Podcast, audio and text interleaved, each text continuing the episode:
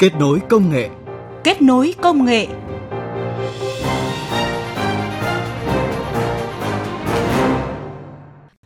Xin chào quý vị thính giả, chúng ta đang gặp nhau trong chương trình Kết nối công nghệ. Chương trình được phát sóng thứ Bảy và Chủ nhật hàng tuần trên kênh Thời sự VV1 Đài Tiếng Nói Việt Nam. Những nội dung chính có trong chương trình hôm nay. Chiến lược thúc đẩy ngành công nghiệp bán dẫn Việt Nam góp phần hiện thực hóa ước mơ tự cường. Lần đầu tiên các nhà khoa học Việt Nam làm chủ công nghệ lọc nước nhiễm mặn và nhiễm phèn.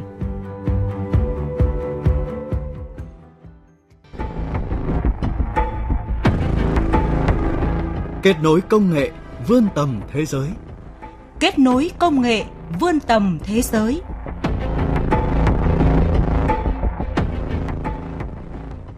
Thưa quý vị và các bạn, năm 2024 là năm đầu tiên Việt Nam thực hiện chiến lược quốc gia về phát triển công nghiệp bán dẫn, ngành công nghiệp nền tảng và sẽ là ngành công nghiệp trọng yếu quốc gia trong 30 đến 50 năm tới.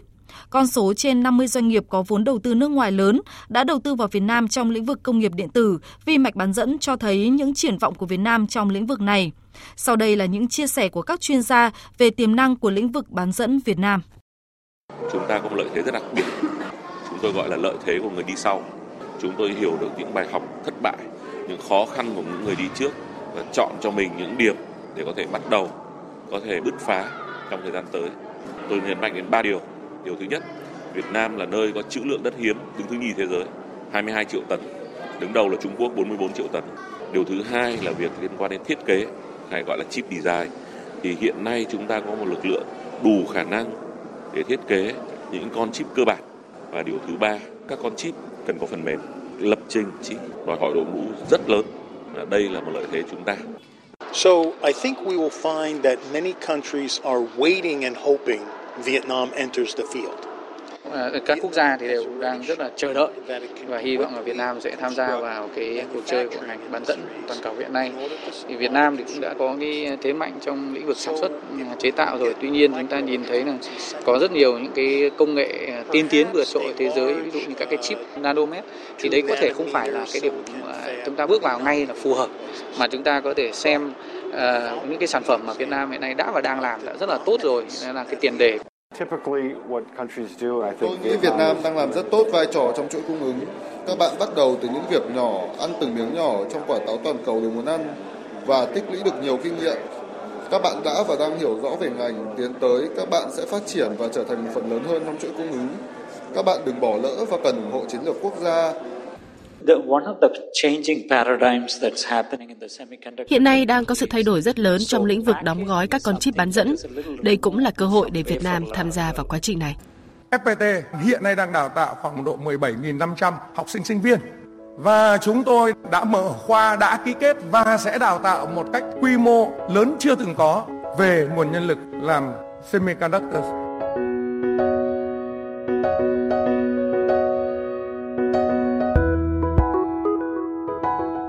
Quý vị, chip bán dẫn, ngành công nghiệp bán dẫn sẽ là cốt lõi công nghiệp chuyển đổi số của Việt Nam.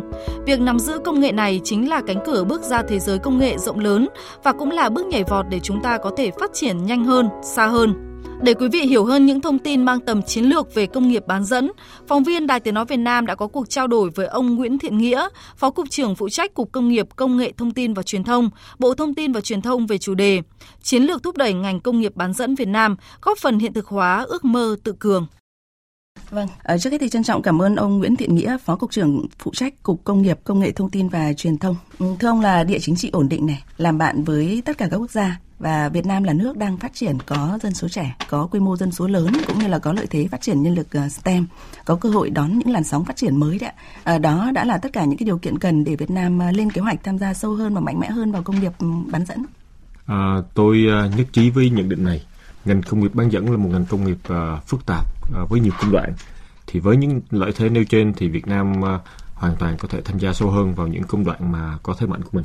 Vâng và với những lý do đó cùng hàng chục năm đúc rút kinh nghiệm và gây dựng nền tảng rồi thì có lẽ đây được coi là cái thời điểm thuận lợi nhất để chuẩn bị cho sự ra đời của bản chiến lược về ngành công nghiệp bán dẫn như là thông tin của từ Bộ trưởng Nguyễn Mạnh Hùng. Um, nhận định thời điểm thuận lợi là một nhận định cũng tôi nghĩ là khá thú vị uh, xét về bối cảnh quốc tế hiện nay thì có thể um, dùng cái cụm từ bắt đầu từ cụm từ là đa dạng hóa chuỗi cung ứng đó là việc các quốc gia phương Tây tìm những đối tác khác uh, ngoài các quốc gia châu Á trong hoạt động sản xuất uh, đối với sản phẩm vi mạch bán dẫn.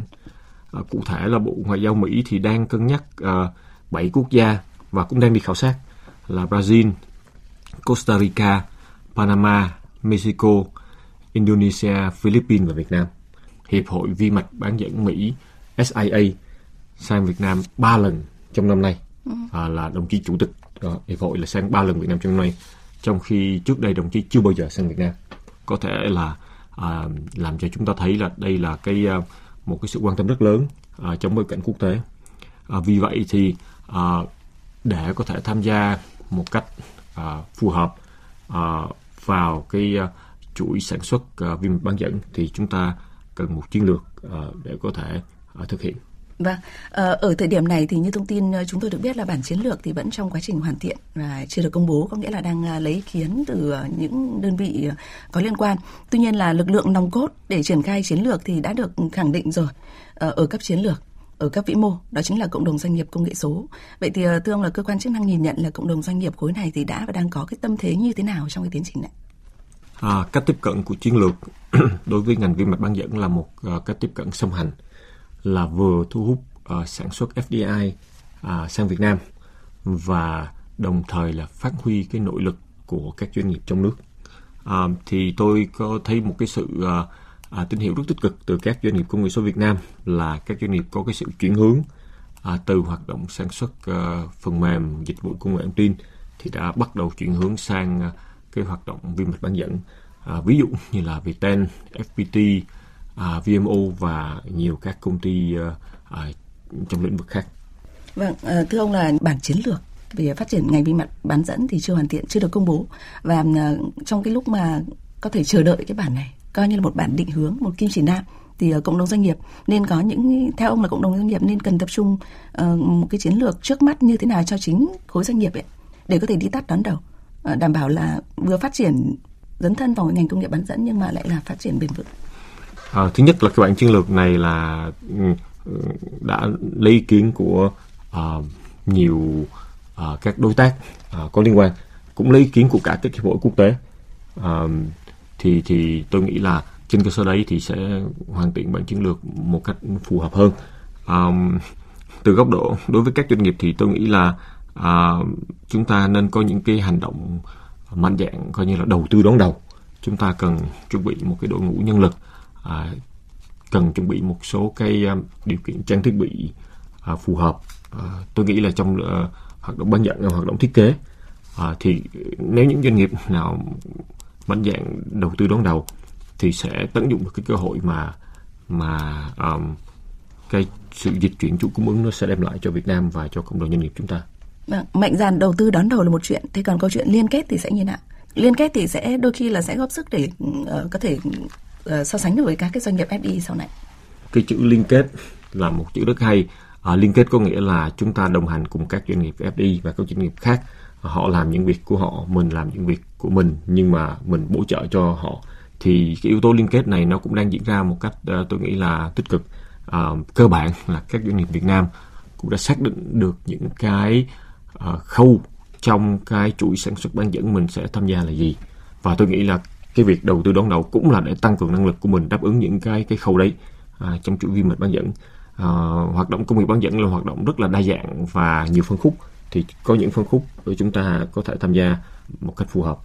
À, tôi xin lấy ví dụ là ở Việt Nam thì hiện nay có hơn 5.000 kỹ sư à, trong hoạt động trong lĩnh vực à, thiết kế vi mạch ừ. à, tuy nhiên thì chỉ một chi nhánh của tập đoàn Qualcomm tại Ấn Độ cũng đã có 10.000 kỹ sư vì thế cái dư địa cho chúng ta phát triển cái hoạt động này cũng còn là rất lớn à, và vì thế cái việc liên kết thì nó sẽ phù hợp với cái năng lực uh, trong thời điểm hiện tại cũng như là trong thời gian sắp tới.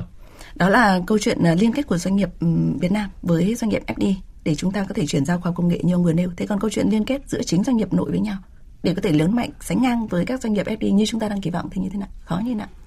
À, thứ nhất là cái việc các doanh nghiệp trong nước liên kết với nhau tôi khẳng định là cũng đang diễn ra. Chẳng hạn như là có một số doanh nghiệp cần à, phát triển các sản phẩm công nghệ thông tin. Trong đó thì họ có những cái à, yêu cầu đối với một số cái sản phẩm vi mạch bán dẫn đặc thù. Thì các doanh nghiệp đang tham gia cung cấp dịch vụ thiết kế và à, hơn nữa trong các uh, trong hoạt động viên bán dẫn thì đã ngồi với nhau để có thể cung cấp đáp ứng cái nhu cầu về à, viên mạch bảo dẫn cho các doanh nghiệp à, điện tử công nghệ thông tin trong nước thì hoạt động này cũng đang diễn ra và khi mà chúng ta à, quảng bá những cái hợp tác thành công trong thời gian tới thì nó sẽ giúp cái liên kết này còn mạnh hơn nữa. Vâng, như vậy là khá nhiều thông tin trong câu chuyện chiến lược thúc đẩy ngành công nghiệp bán dẫn Việt Nam, góp phần hiện thực hóa ước mơ tự cường đúng không ạ? Một lần nữa thì cảm ơn ông Nguyễn Thiện Nghĩa, Phó cục trưởng phụ trách Cục Công nghiệp Công nghệ Thông tin Truyền thông, Bộ Thông tin và Truyền thông. Kết nối công nghệ vươn tầm thế giới. Kết nối công nghệ vươn tầm thế giới.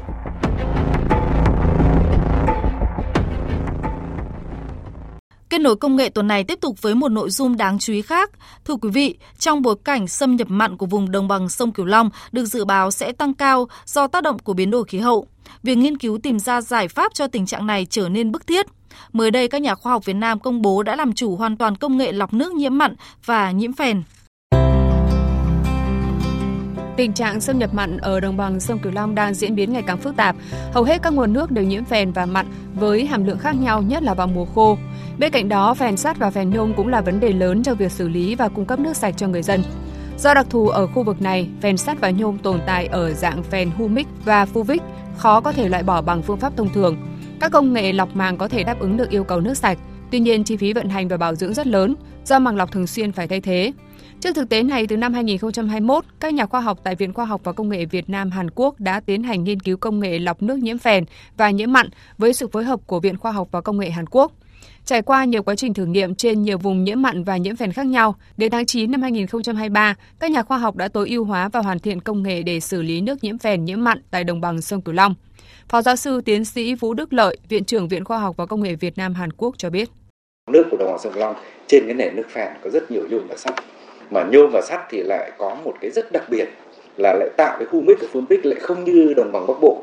Không ở dạng tan chúng ta có thể phun lên chúng ta loại được sắt, loại được nhôm. Và sau đó chúng ta tiến hành ra xử lý thì đối với bằng sông Cửu Long không đáp ứng được yêu cầu đó.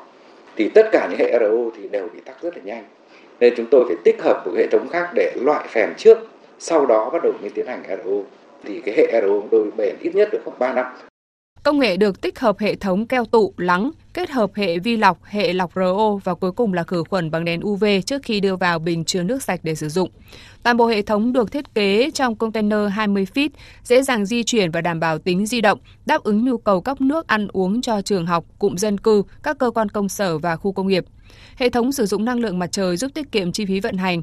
Bên cạnh đó, hệ thống được thiết kế thông minh, chế độ vận hành tự động dễ sử dụng. Hệ thống xử lý nước phèn, nước lợ thành nước sạch đạt tiêu chuẩn nước ăn uống theo quy chuẩn của Bộ Y tế, với công suất 12 khối một ngày đêm. Phó giáo sư tiến sĩ Vũ Đức Lợi nhấn mạnh. Dễ sử dụng và thông minh. Cái đấy là cái khó mà đưa cho bà con dùng thì làm sao mà phải dễ dùng, dễ sử dụng. Chỉ có input, output đầu vào thôi. Làm sao rất sử dụng. Thì cái này đúng là cần cái nội địa hóa công nghệ.